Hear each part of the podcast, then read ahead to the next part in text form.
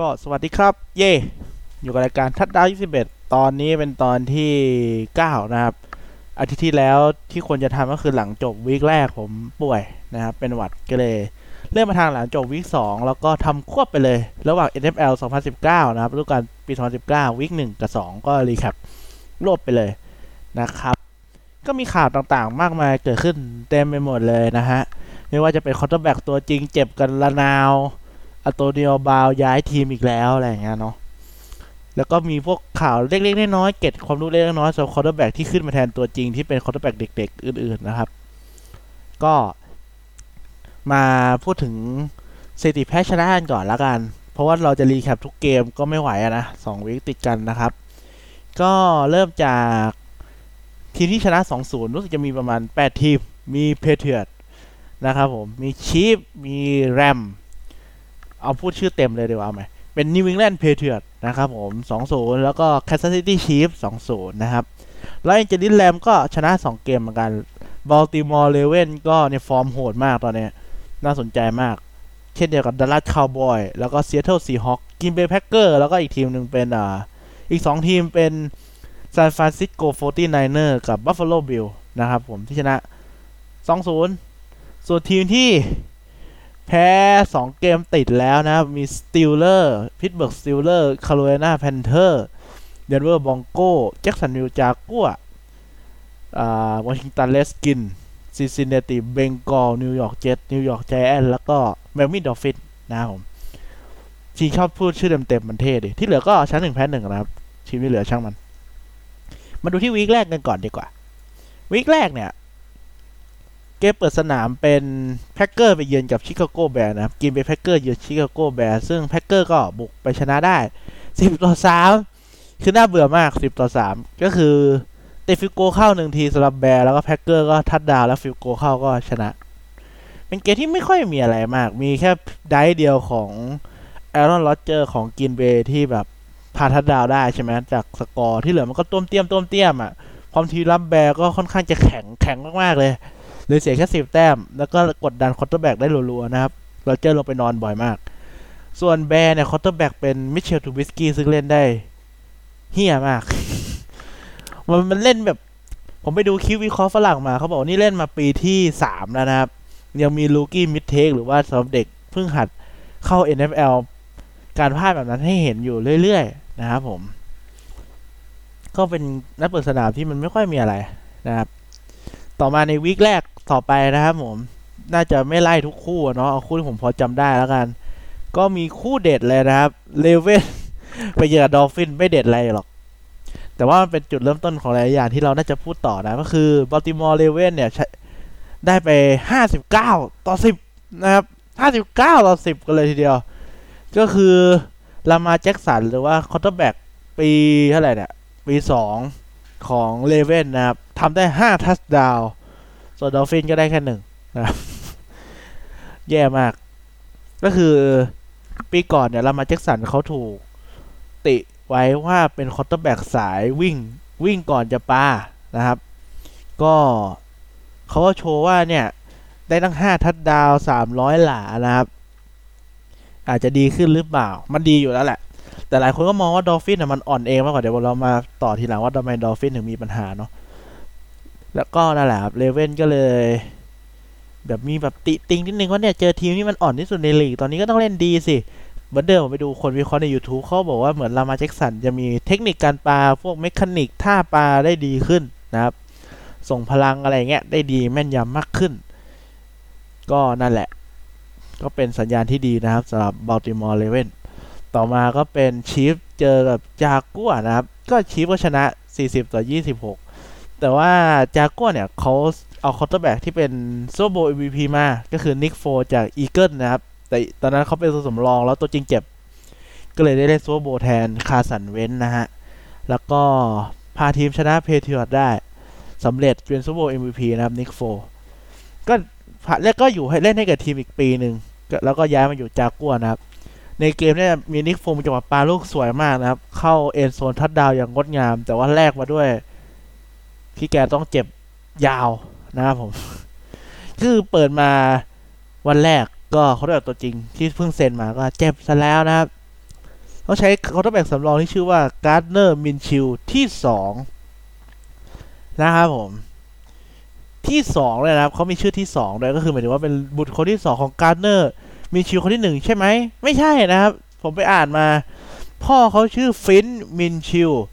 แต่พ่อที่ชื่อ Flint Minshew เนี่ยอยากตั้งชื่อว่า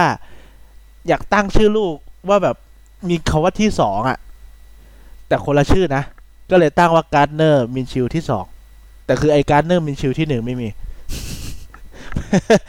ไม่รู้พูดทำไมใช่ไหมแต่ว่านั่นแหละ ก็เลยใช้ quarterback เป็นแบบ no name มากเลยก็คือ Gardner Minshewที่สองนะครับ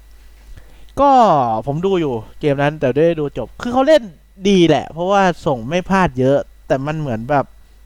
เขาเรียกว่ายังไงอะเหมือนเขาเพย์เซฟมากอะ่ะมันก็ไม่ค่อยมีอะไรนอกจากส่งสั้นไปเรื่อยจะเพราะเรียกแผนแบบนั้นด้วยจากัวก็เลยแพ้ไปนะครับผม แล้วก็ไม่มีอะไรมาก อ๋อมีบาวครับ โอ้โหจริงก็พูดเกือบครบทุกคู่เลยนะเนี่ยเราข้ามไปไม่กี่คู่เอง ก็ต่อไปเป็น Titans Tennessee Titans เยือนที่ Cleveland Browns นะผม Cleveland Browns ก็เป็นหนึ่งทีมที่ทุกคนให้กันมากว่าจะเล่นได้ดี มีผู้เล่น มากหน้าหลายตานะครับ ไม่ว่าจะเป็น Nick Chubb ตัววิ่งที่ draft มาแล้วเล่นได้โอเค Odell Beckham Junior ที่มีศักดิ์ศรีว่าเล่นดีอยู่แล้วนะครับ เป็นปีกของ Giants ย้ายมา แล้วก็มี Jarvis Landry เป็นเพื่อนร่วมอะไรเดียวกันกับ Beckham Odell Beckham Junior นะ ไม่ใช่ David Beckham ก็เขาเลยคิดว่า เฮ้ย Cleveland Browns มีทีมรับก็โอเค ทีมบุกก็ดี น่าจะเล่นดีหรือเปล่า ปรากฏว่าไททันถล่มยับ 43 ต่อ 13 คือมันดูขาดแหละ แต่ว่าจริง ๆ ในเกมมันเหมือนแบบสูสีกันถึง quarter สุดท้ายแล้ว Baker Mayfield quarterback ที่มันเพิ่งในปีที่2เนี่ยเขาพยายามจะสร้าง big play มากเกินไป แล้วก็เสีย intercept เสีย turnoverกลายเป็นว่าเสียจากเปลี่ยนฝั่งบุกให้ไททันบุกมากขึ้นอะไรเงี้ยก็เลยแบบสกอร์มันก็เลยฉีกมานะครับ ก็เป็น Marcus Mariota พาทีมชนะ Browns ได้นะครับผม โอเค แล้วก็มีคู่ มีเสมอตั้งแต่ week แรกเลยนะครับ เป็น Lion เสมอกับคาร์ดินัล24 27 ต่อ 27 นะครับผม โดยที่ตอนแรกเหมือน Lion จะนำไปก่อนค่อนข้างเยอะนะครับ แล้วคาร์ดินัลก็ปั่นตามมาได้ โดยที่สาม quarter แรกเนี่ยคาร์ดินัลเล่นได้ค่อนข้างแย่ แล้วโค้ชเขาเหมือนรู้ตัวโค้ชเขาออกมาสัมภาษณ์มาเหมือนเขารู้แล้วว่าสาม quarter แรกเนี่ยเราเล่นไม่ดีนะครับเขาก็เลยมาปรับแผนนู่นนี่นั่น ให้ Kyler Murray หรือว่า quarterback ที่ draft มาปีนี้เป็นคนอันดับแรกเลยนะครับ พาทีมกลับมาเสมอได้สำเร็จก็ถือว่าโอเค มีอะไรอีกไหมเอ่ยไม่มีอะไรเป็นพิเศษแล้วหรอมั้งนะครับ แล้วก็มาที่คู่ของ Sunday Night หรือว่าคู่ prime time นั่นเอง ที่ฉายออกไปทั่วประเทศให้ทุกคนได้รับรู้เลยว่าทีมนี้เก่งหรือเปล่าอะไรเงี้ยก็ เป็น Pittsburgh Steeler นะครับ ได้ไปเยือนกับแชมป์ปีก่อนก็คือ New England Patriot นั่นเอง โดย New England Patriot เนี่ยก็เล่นแบบเต็มเหนี่ยวลำเอียงเนาะพูดแบบลำเอียงเนาะก็คือชนะไปนะครับสามสิบสามต่อสามกันเลยทีเดียว โดยที่ อืม ผมไปอ่านบทความมาก็คือเหมือนการประกบตัวของ Pittsburgh อะเขามีปัญหานะครับ เพราะว่า New England Patriot เนี่ยเขา ก็เปลี่ยนสไตล์การเล่นด้วยแหละ แล้วก็การประกบตัวแบบจับคู่ทีมรับผู้เล่นทีมรับให้เข้าผู้เล่นทีมบุกมันไม่ดีเท่าไหร่นะฮะคือยังไง คือว่าเดี๋ยวแป๊บหนึ่งนะครับ โอเค คือว่าเนี่ย ตัวคุมปีก มันจะมีทีมบุกเนี่ย คนที่จะส่งไปรับบอลคือเพเทียร์เนี่ยเขาตั้งใจเล่นแบบแผนเขาเรียกว่า empty formation หรือว่า เขาจะแบกยืนอยู่ข้างหลังคนเดียวนะครับ แล้วก็เอาผู้เล่นที่รับบอลได้ห้าคนไปยืนอยู่ข้างหน้ารอรับบอลถูกไหมก็เขาตัวคุมปีกเนี่ยไปประกบตัววิ่งนะครับ อันนี้ไม่ได้แปลกมากไม่ได้แย่อะไร แต่กลายว่าปีกนอกเนี่ยมันมีอยู่สองคน มีตัววิ่งอยู่สองคนนะครับ แล้วก็มีปีกในคนหนึ่งก็คือปัญหาคือเอาตัวคุมปีกไปคุมตัววิ่ง แล้วเอาไลน์แบ็กเกอร์ไปคุมปีกนอก ค่อยๆคิดตามนะ มันทำให้เหมือนแบบ คือตัวคุมปีกมันต้องคุมปีกนอกอยู่แล้วแหละ จากชื่อก็รู้อยู่แล้วใช่ไหม cornerback ไปหา wide receiver อย่างเงี้ย เออ แต่ว่ามันกลายว่าประกบสลับกันอะไอ linebacker เนี่ยมันประกบปีกนอกหรือว่า wide receiver ไม่ไหวอยู่แล้ว เพราะว่าด้วยมันช้ากว่า เอาง่ายๆ และทักษะมันก็ไม่ได้แบบสไตล์ต้องไปไล่คุมปีกที่มันวิ่งไปไกลๆอะ แล้วเหมือน Steeler เนี่ยเขาจัดแบบแบบนี้มาบ่อยทำให้ Patriot สามารถ ทีมรับได้ง่าย เพราะว่าเขาเรียกว่า mismatch นั่นเอง จับคู่เขาเรียกอะไรจับคู่ต่อสู้ไม่ดีนะครับผมไม่เอาปีกนอกไปเจอกับตัวคุมปีกของเรา ดันสลับไปสลับมาแบบแย่นะครับ แล้วอาวุธของ Patriot ก็ค่อนข้างเยอะทีมรับก็แข็งแกร่งกว่าก็ชนะสบายๆนะครับ คืนนี้ week แรกก็ประมาณนี้ อ๋อยังมีอีกนะครับผม Texan บุกไป อันนี้เป็นน่าจะเป็นเกมที่สนุกที่สุดของ week แรกแล้วก็คือ Texan บุกไปเยือนกับ Saint นะครับ โดยที่เป็น quarterback Deshaun Watson เจอกับ Drew Brees นั่นเอง ก็เกมก็สูสีมาก ๆ ไปเรื่อยๆนะครับ จนไปถึง drive สุดท้ายของ Texan ก็คือ Deshaun Watson เนี่ยเป็น quarterback ปีสามเนาะใช่ปีสามก็ปาลูกแบบปา bomb อะโยนไกลรัวๆ รับได้ถ้าดาวอย่างรวดเร็วนะครับ เร็วมาก ๆ เลย ตอนเวลาใกล้จะหมดแล้วซึ่งมันเร็วเกินไปทำให้ Drew Brees quarterback ที่มีประสบการณ์ก็พาทีมเตะ field goal แล้วก็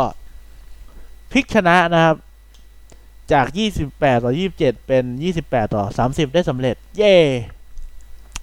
อันนี้ก็ดูไม่ได้ละเอียดมาก แต่รู้สึกว่าก็สนุกกว่าคู่อื่น เพราะคู่อื่นก็ขาดซะเยอะนะครับ สูสีก็มีแหละ แต่คู่นี้เบียดสุดละ ของใน week หนึ่งนะครับ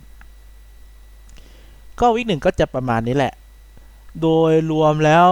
ยังไม่มีอะไรมากเท่าไหร่อ๋อแล้วก็ อืม ยังไม่มีอะไรขนาดนั้นแหละ ใช่ละ ต่อไปเป็น week ที่สองเนาะโถสิบนาที แป๊บเดียวเอง week ที่สองนะครับ เป็น Buccaneer เจอกับ Pantherนะฮะ ในวันที่ในวันศุกร์ที่ผ่านมานั่นเองแป๊บหนึ่งนะครับปึ๊บปึ๊บปึ๊บปึ๊บปึ๊บปึ๊บโอเคครับ โอเค โอเค ก็ Buccaneer เจอ Panther นะครับ ผมก็ดูอยู่ คือ Buccaneer เนี่ย เหมือน week ก่อนจะแพ้มานะ ถ้าจำไม่ผิด น่าจะแพ้แหละ เพราะว่าแจก intercept แจกอะไรตามภาษา Buccaneer แพ้ Niner มานะครับผม ส่วน Panther เนี่ยก็แพ้ให้กับแรมมาแค่ 3 คะแนนในบ้านตัวเองนะครับ วันนี้ได้เล่นในบ้านตัวเองต่อสำหรับ Carolina Panther เจอกับ Tampa Bay Buccaneer หรือว่าสลัดแดงนั่นเองเจอกับเสือดำนะครับ ก็ Panther นี่ทำอะไรไม่ค่อยได้เลย เพราะว่า Buccaneer เนี่ยจัดแผนมาปิดตัวแบกเลย ซึ่งไม่ใช่ quarterback นะครับแต่เป็นตัววิ่งที่ชื่อว่า Christian McCaffrey นั่นเอง คือปีก่อนเล่นดีมากนะครับ Christian McCaffrey เนี่ย Tampa Bay เนี่ยจัดแผนมาปิดการเล่นของ McCaffrey ได้ดีมาก McCaffrey นี่หายไปเลยนะครับ จากปกติทำระยะได้ 80 70ร้อยหลาต่อเกมอย่างเงี้ย ได้ไปแค่50หลา60หลาน้อยมาก ถ้าวิ่งอย่างเดียวได้แค่37หลา แล้วก็ quarterback อย่าง Cam Newton เนี่ยเขาเคยมีฉายาเหมือนแบบเป็นซูเปอร์แมนก็คือเขาตัวใหญ่มากทำให้เขาเนี่ยสามารถวิ่งชน linebacker มันไม่เชิงว่า linebacker กระเด็นอะแต่ backer หยุดเขายากมากอะไรเงี้ย มันไม่สามารถรวบให้เขาแบบจับแล้วกดลงให้นอนได้ง่ายๆแกอาจจะถ่ายได้สองสามหลาอะไรอย่างงี้ เหมือน Cam Newton ก็หมดสภาพไปค่อนข้างเยอะสำหรับผมนะ ก็แกก็จะไม่ได้วิ่งเยอะเท่าเดิม แต่การปาแกก็ไม่ได้ดีขึ้นเท่าไหร่นะครับทำให้ Buccaneers ก็ชนะไป 20 ต่อ 17 4 ที่ชนะไป 6 คะแนน โดยที่ Jameis Winston เนี่ย เป็น quarterback ที่ปีนี้ถ้าไม่ต่อสัญญาปีนี้ก็จะหมดแล้วก็เป็น free agent ละก็คือทีมไหนก็เอาไปได้ เขา draft มาเป็นเบอร์หนึ่งมั้งของปี 2015 หรือ 14แหละ จำไม่ได้ละคือรุ่นน้องเขาอย่าง Carson Wentz ของ Eaglesแล้วก็ Jared Goff ของ Rams ได้ต่อสัญญาแล้วนะครับ คือเป็นรุ่นน้องเขาปีหนึ่ง นี่รุ่นพี่อย่าง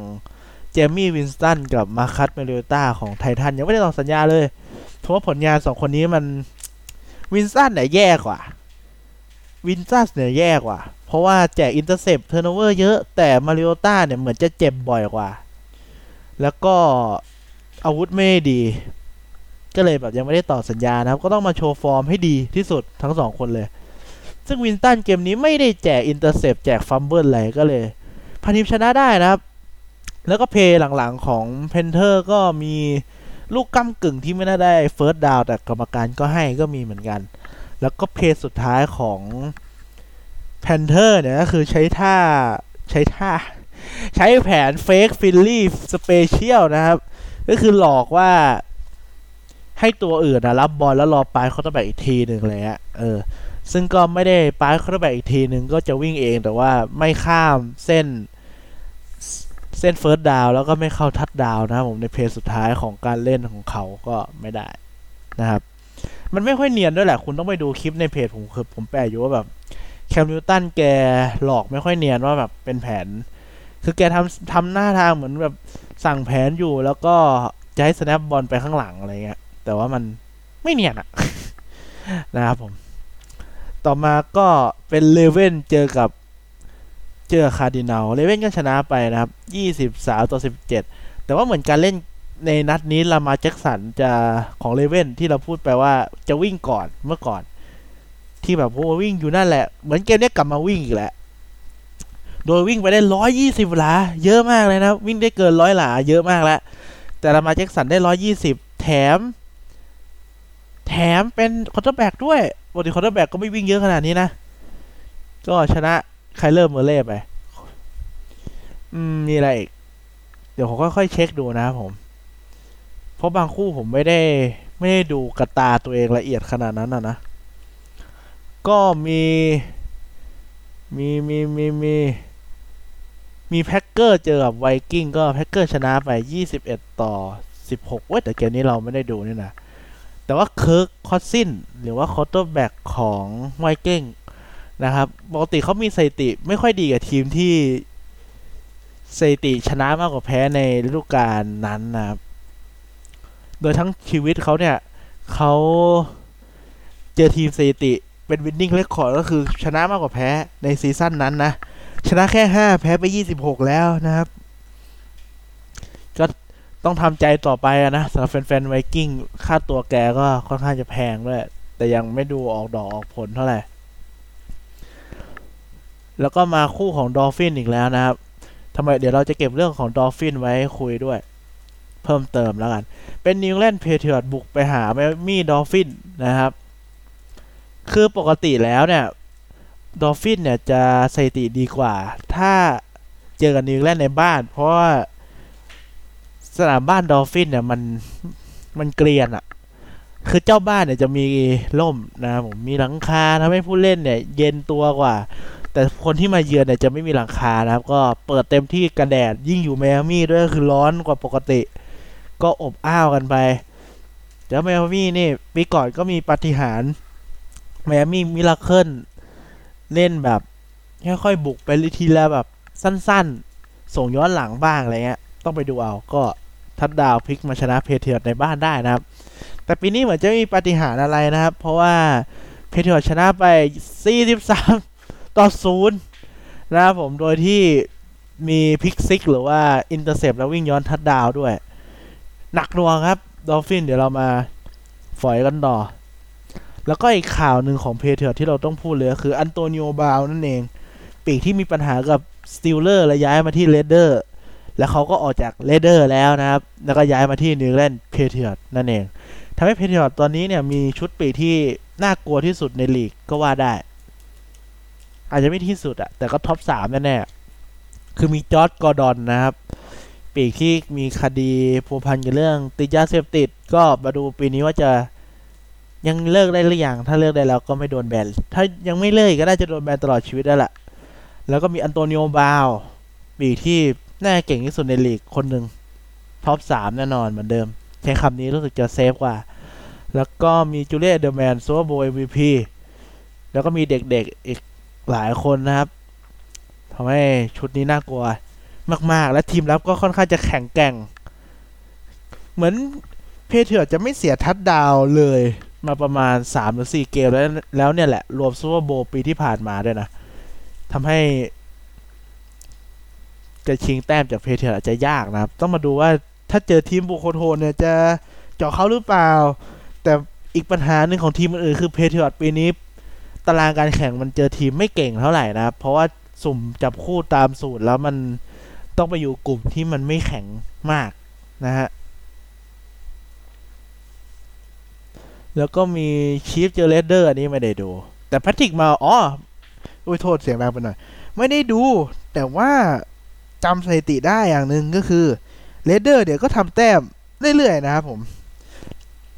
ทั้งสาม quarter quarter หนึ่ง quarter สาม quarter สี่ก็บุกไปอะไรของเขานับได้สิบคะแนน แต่ Chiefs เนี่ย บุก quarter เดียวนะครับ ได้ยี่สิบแปดแต้มคือ quarter สองก็คือบุกทำแต้ม quarter เดียวยี่สิบแปด Raiders ไล่ไม่ทัน ถือว่าโหดเหี้ยมมาก แล้วก็เหมือนจริงควรได้แต้มเยอะกว่านี้แหละ แต่เหมือนครึ่งหลัง Chiefs จะเป็นเสียฟาวล์เยอะทำให้แบบ บุกไม่ขึ้น แต้มไม่มานะครับผม ต่อมานะครับ ก็จะเป็น New Orleans Saints บุกไปเยือน Los Angeles Rams อันนี้ก็คือ Saints แพ้แหละ Rams เป็นฝั่งชนะนะครับ แต่ Drew Brees ที่เป็น quarterback ตัวจริงเทพๆเลยของ Saints ก็เจ็บแล้ว ต้องพัก 6 เดือนมั้งทำให้ Teddy Bridgewater เป็น QB สำรองที่น่าจะค่าตัวแพงที่สุดในลีกนะครับ ต้องลงมาเล่นแทน ก็แพ้ไป เขาต้องไปปรับแผนกันใหม่อะว่าจะเอายังไงดีนะครับ อันนี้คู่นี้ไม่ได้ดูละเอียด อ๋อแล้วก็มีอีกคู่หนึ่งก็คือSteelers เจอกับ Seahawks Seahawks ชนะไป 2 คะแนนนะครับ 28 ต่อ 26 ซึ่งอันนี้เราผมไม่ได้ดูละเอียด แต่ว่าสิ่งที่เราควรรู้ก็คือ Big Ben quarterback ตัวจริงอันแสนยาวนานของ Steelers เจ็บนะครับ ปิดเทอมไปแล้ว ต้องให้ quarterback สำรอง Mason Rudolph ลงมาแทน แล้วก็ Bills Buffalo Bills บุกไปชนะ New York Giants ได้ 28 ต่อ 14ทำให้ New York Giants เนี่ยตัดสินใจ drop Eli Manningหรือว่า quarterback ที่มีดีกรีแชมป์ Super Bowl ถึง 2 สมัยเนี่ย ออกไปแล้วนะครับ ให้เด็ก rookie ที่เพิ่ง draft มาอย่าง Daniel Jones ที่ทำฟอร์มใน preseason ได้ดี มาเก็บประสบการณ์ต่อในเกมที่ 3 เลยนะฮะ กลายเป็นว่า quarterback ตัวจริงของหลาย ๆ ทีมไม่เจ็บก็เริ่มโดน drop ให้เด็ก ๆ ลงมาแล้วนะครับ quarterback หนุ่ม ๆ นี่เริ่มมาแล้ว quarterback ระดับโอกาส หรือว่า quarterback แก่ๆเดี๋ยวเหลือแค่ Aaron Rodgers อันนี้ยังไม่แก่มาก Philip Rivers แล้วก็ Tom Brady เท่านั้นแล้วมั้งฮะที่เหลือก็จะแบบ ยังอยู่ในช่วงกลางๆอยู่ พวก Cam Newton Andy Dalton Russell Wilson นี่ยังเรียกว่าแก่ไม่ได้นะ ยังวัยกลางคนอยู่ แค่ไม่ยี่สิบต้นๆละรอบจะประมาณนี้นะครับ อาจจะรวบรัดไปหน่อย เพราะว่ามันต้องสอง week ติดกันแล้วนะ มีสถิติบางอย่างด้วยแหละที่ผมจดๆมา มาเริ่มจากที่ Dolphins ก่อนแล้วกันครับ Dolphins เนี่ยเขามีปฏิทินขายเมื่อตอนต้นปี 2019 นะครับผม โดยปฏิทินนั้นเนี่ยมี 12 เดือนใช่ไหมเขาเขาบอกว่าจาก 12 คนเนี่ย ทั้งปฏิทินเนี่ยโดน trade หรือว่าย้ายเที่ยวไปแล้ว 8 คนนะครับเหลือแค่ 4 คนเท่านั้นที่อยู่กับทีม คือ Dolphins ตอนเนี้ย trade ผู้เล่นตัวจริงออกรัวๆเลยนะครับ เอาออกเยอะมาก เพื่อที่จะเก็บ draft รอบแรก ไปแลก draft รอบแรกปีหน้าเพื่อจะ draft rookie โหดๆเข้ามาแทน แต่ถ้าเรียกภาษาบาสคือ tank season ใช่ไหมแบบตั้งใจแพ้เพื่อจะเอา draft รอบบนๆอะไรเงี้ยก็เหมือน Dolphins จะพยายามเดินสายนั้นนะครับ เหมือนจะมีแฟน Dolphins เขาวิเคราะห์มาว่าแบบ Dolphins ก็ถ้าไม่ทำแบบนี้ยังไงก็ไม่น่าชนะอยู่แล้ว เพราะว่าขาดนู่นขาดนี่เยอะแยะไปหมดต้องรอซ่อมฤดูกาลหน้าอะไรเงี้ย ผมว่า อืมผมมันหนักไปหน่อยอะฮะ คือปกติมันไม่น่าจะหนักถึงขนาดสี่สิบแต้มสองเกมอะมันจะน่าจะเกินไปอะคือมัน trade แบบชัด ๆ เลยว่าปีนี้ไม่เอาเลยแล้ว ปกติผมไม่ค่อยเห็นทีมที่แบบ ไม่เอาเลยแล้วขนาดเนี้ยนะ ก็นี่คือไม่เอาเลยเลย ตัวจริงเอาออก ตัวกระจอกเอาเข้าอะไรฮะแต่ก็เข้าใจแหละว่า Dolphin ต้องการ quarterback ดี ๆ มาใหม่นะครับ ต้องการอะไรหลาย ๆ อย่าง ลดค่าจ้างเอ่ยอะไรหลาย ๆ อย่างเอ่ยให้เพื่อที่ทำทีมใหม่ไปเลยก็ต้องรอดูปีหน้าเคเค Dolphin ก็ ไม่รู้จะเชียร์ชนะดีหรือเปล่า เพราะถ้าชนะก็อาจจะไม่ได้ draft คนแรกเลย อาจจะไม่ได้เลือก quarterback ที่ถูกใจอะไรเงี้ยใช่ไหมก็นั่นแหละนะครับข่าวอื่นๆก็ มาพูดถึง quarterback ที่ต้องเปลี่ยนหน้าเปลี่ยนตากันก่อนแล้วกันนะฮะ ที่ผมนึกออกก็จะมีอย่างปีก่อนเนี่ย อย่าง Lamar Jackson ของ Raven เนี่ย ก็จะไม่ได้เป็นตัวจริงหรอก ถ้า Joe Flacco ไม่เจ็บ เพราะ Joe Flacco เจ็บปุ๊บ Lamar Jackson ก็ได้ขึ้นมาแทนในฤดูกาลก่อนนะครับ เป็น rookie quarterback rookie ได้ขึ้นมาแทน หลังจากนั้นเนี่ย ในปีนี้นะฮะ เริ่มจากโค้ก่อนเลย Andrew Luck quarterback ตัวจริงของโคก็เจ็บนะครับผม คือแกเจ็บมานานแล้ว แกก็เลยเลิกเล่นก่อนวัยอันควรอายุยังน้อยอยู่ก็ไม่เล่นละทำให้โคเป็น quarterback ที่ต้องใช้ก็เป็น Jacoby Brissett อย่างที่เราบอกไปในตอนก่อนๆนะครับ นอกจากนั้นเนี่ยยังมีทีมอื่นอีกเยอะเลยนะครับ ที่ quarterback เริ่มหายไปแล้วนะครับ ไม่ว่าจะเป็น Steeler ที่ Big Ben เจ็บนะครับ ให้ Mason Rudolph ลงแทน มีจากัวอีก ที่ Nick Foles เจ็บให้ Minshew ลงแทนนะครับ เจ็ตก็ quarterback เจ็บนะครับ แต่ไม่ได้เจ็บในนั้น ไม่ได้เจ็บในเกมไปติดโรคอะไรสักอย่างทางทางน้ำลายอะโรค mono อะไรเนี่ยแหละ ก็เจ็บแต่เจ็บนอกเกมไปหก week ต้องใช้ตัวสำรองชื่อ Trevor Siemian เจ็บอีก ต้องเปลี่ยนต้องมือสามลงนะครับ โอ้โห หนักเลย อย่างแจนก็เริ่มก็ drop Eli Manning ให้เด็กลงเรียบร้อยแล้ว นะครับผมกลายเป็นว่าอาจเราอาจจะได้เห็น quarterback ยุคใหม่ได้เร็วกว่าที่คิดก็ได้นะครับ อันนี้จบไปแล้วสำหรับ recap แล้วกันสำหรับสอง week แรก ต่อไปเป็น week ที่สามนะฮะ คู่ไททันเจอกับจากัวเนี่ย ก็คือตอนผมปล่อยคลิปปุ๊บ ปล่อยพอดแคสต์ตอนเนี้ย เกมมันน่าจะเริ่มไปแล้ว ผมคิดว่าไททันน่าจะบุกชนะจากัวแล้วกัน เอาง่ายๆอ๋อ ดถึงข่าวจากัวนิดหนึ่งก็คือเจเลตแลมซี่ตัวคุมปีกเบอร์หนึ่งของทีมนะครับ อยากขอย้ายทีมแล้ว เพราะในเกมที่ผ่านมาเนี่ยแพ้แล้วก็คือจากัวเนี่ยเขามีชื่อ ในสองปีก่อนเนี่ยเขาเกิดได้ไปถึง Super Bowl ขาดแค่ชนะ New England ครั้งเดียวได้ไป Super Bowl ละแต่ดันแพ้นะครับ แล้วปีที่ผ่านมาจากัวเล่นได้แย่มาก ทั้งตัวของ Blake Bortles แล้วก็ทีมรับด้วย แย่พอกัน คือ Jalen Ramsey เนี่ยเป็นโปรคุมปีกที่เก่งมากนะครับ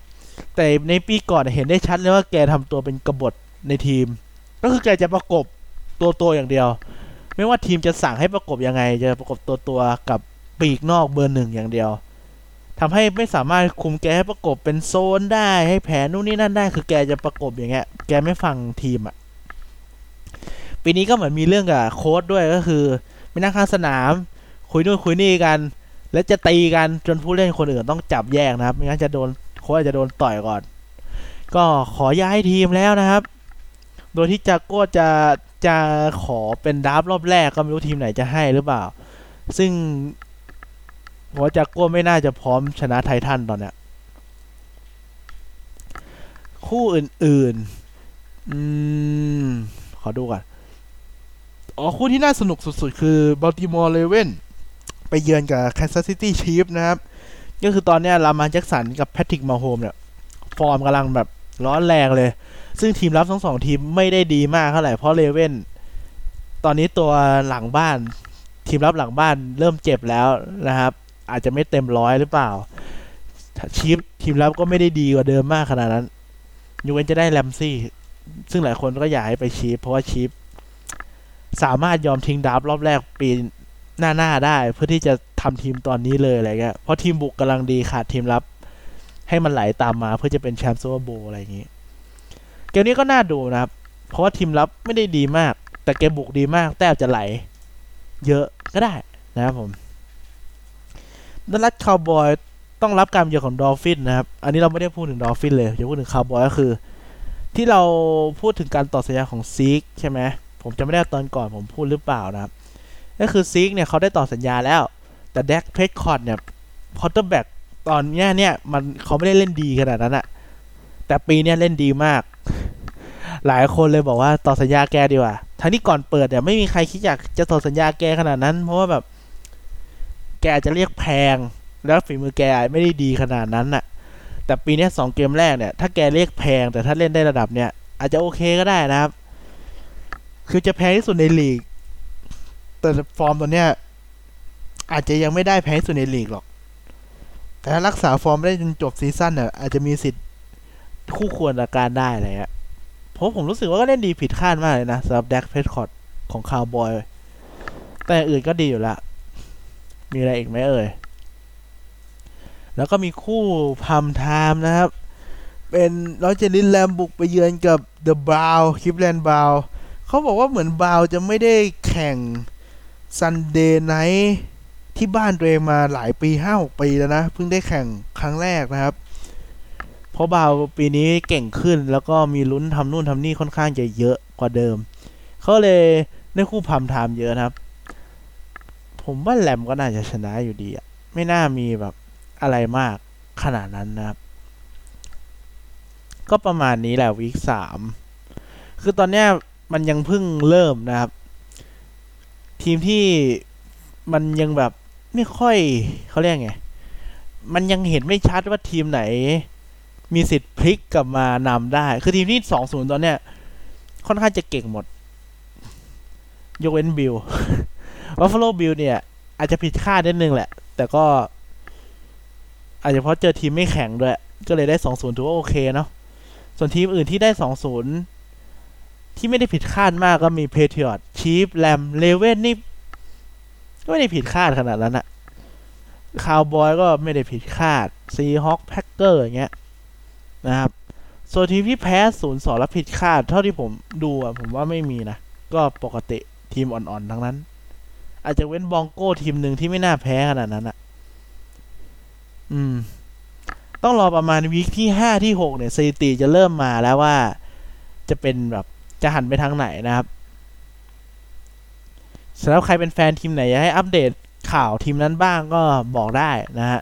เพราะอันนี้ผมเป็นแฟน Patriots แต่ผมก็ไม่อยากอัปเดตข่าว Patriots ล้วนขนาดนั้นทั้งพอดแคสต์อะนะ แต่ Patriots เนี่ยหลายตอนนี้ข่าวฝรั่งก็เริ่มบอกว่าปีนี้จะชนะทุกเกมหรือเปล่านะครับแบบสิบหกศูนย์เลยฮะ ผมว่ามันก็คือดูในตารางแข่งอะตารางแข่งปีนี้มันไม่ค่อยโหดเท่าไหร่อาจจะยากแค่เจอแบบคาวบอยกับ Chiefs อะไรเงี้ย ก็เป็นไปได้ แต่ก็ไม่ต้องไม่จำเป็นต้องชนะ 16 0 หรอก เพราะ Patriots เคย perfect season มาแล้วนะครับ 16 0 แต่ว่าแพ้ ใน Super Bowl ตอนเจอกับ Eli Manning นะครับ ของไจแอนนั่นเอง ประมาณนี้แหละมั้งข่าวก็เดี๋ยวผมเช็คให้อีกทีแล้วกันว่ามีอะไรอัปเดตสำคัญหรือเปล่านะครับ สักครู่แป๊บ อ๋อ มีข่าวของพี่ Cam Newton quarterback ของ Carolina Panthers เจ็บนะครับผม อตอนนี้ตัว quarterback ตัวจริงเจ็บเกินรัวๆเลยนะฮะ ตามที่บอกเลย น่ากลัวมาก อืม ไม่น่ามีอะไรพิเศษแล้วครับ ส่วนใหญ่เป็นสถิติแบบลึกนิดนึง เอาลงเพจอาจจะดีกว่านะครับอืมน่าจะประมาณนี้แล้วกันฮะสำหรับสัปดาห์นี้ อาจจะมาทำอีกทีนึง วันเสาร์ไม่ก็รอทิตหน้าสรุปของวีคสามเลย อ๋อมีอัปเดตเกี่ยวกับแฟนตาซีก็คือผมชนะ2 0นะครับ ในลีกแฟนตาซีที่เล่นเล่นปีแรก เย่แฟนตาซีของ NFL นะ ปีหน้าผมอาจจะเปิดเองถ้าผมยังไม่เลิกทำพอดแคสต์หรือยังไม่เลิกทำเพจก็ ปีหน้าจะเปิดลีกแฟนตาซีเองนะครับ แล้วก็ไม่มีอะไรละไม่มีอะไรแล้วครับ อัปเดตเป็นพิเศษ อ๋อ ขออีกเรื่องหนึ่งก็คือเรื่องของตัวเตะบ้าง ตัวเตะเนี่ยจำที่ผม พูดถึงตัวเตะของ Bears ได้ไหมที่ผ่านการคัดเลือกมาแบบบ้าบอเขาแตกมากกลายว่าแกแบกทีมจนชนะใน week สองได้ เออ ขอย้อนกลับไปนิดนึงแป๊บเดียวแป๊บเดียวให้ต้องชมเครดิตหน่อยไหนๆก็พาทีมชนะ ก็คือ Bears เนี่ยบุกไปชนะ Broncos ได้นะครับสองคะแนนสิบหกต่อสิบสี่มันมีความแบบโทษฟาวล์อะไรก็ไม่รู้ไม่ได้ตาม คือ Mitchell Trubisky เนี่ยบุกได้แค่ร้อยยี่สิบหลานะครับ แต่ quarterback ของฝั่ง Broncos เนี่ยบุกได้ประมาณสองร้อยเก้าสิบสองหลาแต่แพ้นะ ก็คือทัดดาวเนี่ยได้ครั้งเดียว โดยที่ Mitchell Trubisky ไม่ได้ป่าทัดดาว แต่ว่าให้ตัววิ่งวิ่งทำทัดดาว แล้วก็เตะเอาอย่างเดียวเลยนะครับ ทัดดาวเดียวแล้วเตะอย่างเดียว ต้องขอบคุณตัวเตะ Bears นะครับ ที่พา Bears ชนะได้ แล้วก็พิสูจน์เลยว่าคุณถูกคัดเลือกมาได้โหดเหี้ยมมาก กลับกันกับที่ Indianapolis Colts นะครับผม ตัวเตะตอนนี้เป็น Adam Vinatieri แกอายุประมาณ 46 47 แล้ว ซึ่งฟอร์มก็ไม่ค่อยดีแล้ว แกก็เริ่มคิดอยากจะ retire แต่ว่าเหมือนทีมจะไม่ให้ retire นะครับ อยากเก็บแกไว้ก่อน ก็ไม่รู้ว่าจะไหวหรือเปล่า เพราะว่า 50 แล้วนะครับ เกิน 40 ก็ยอดคนแล้วสำหรับเมียฟุตบอลนะ ถึงจะเป็นตัวเตะเนี่ย ตัวเตะคือกฎของตัวเตะมันมีผลนะครับ ผมไปอ่านมากลับไปฟังมาคือเหมือนว่า ถ้ากดเปลี่ยนวิธีเขาเรียกระยะการเตะมันเปลี่ยนอะ